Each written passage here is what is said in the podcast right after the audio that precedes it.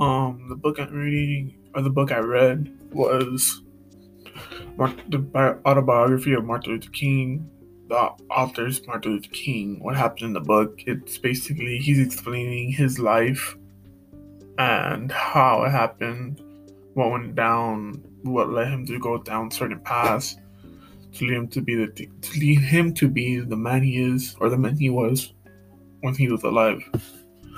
What I like about the book, I like about about the book is that he he's very open and he's not conservative about it.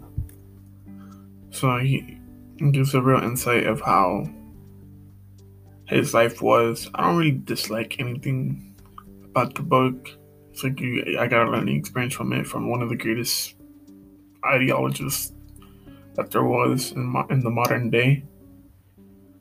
Um, how does it relate to real life? It relates to, it relates to real life because it's it's it was real life. It still is real life. Stuff like stuff happened back then. Some is happening now, but it's not the same. But I think overall, it was a very good book.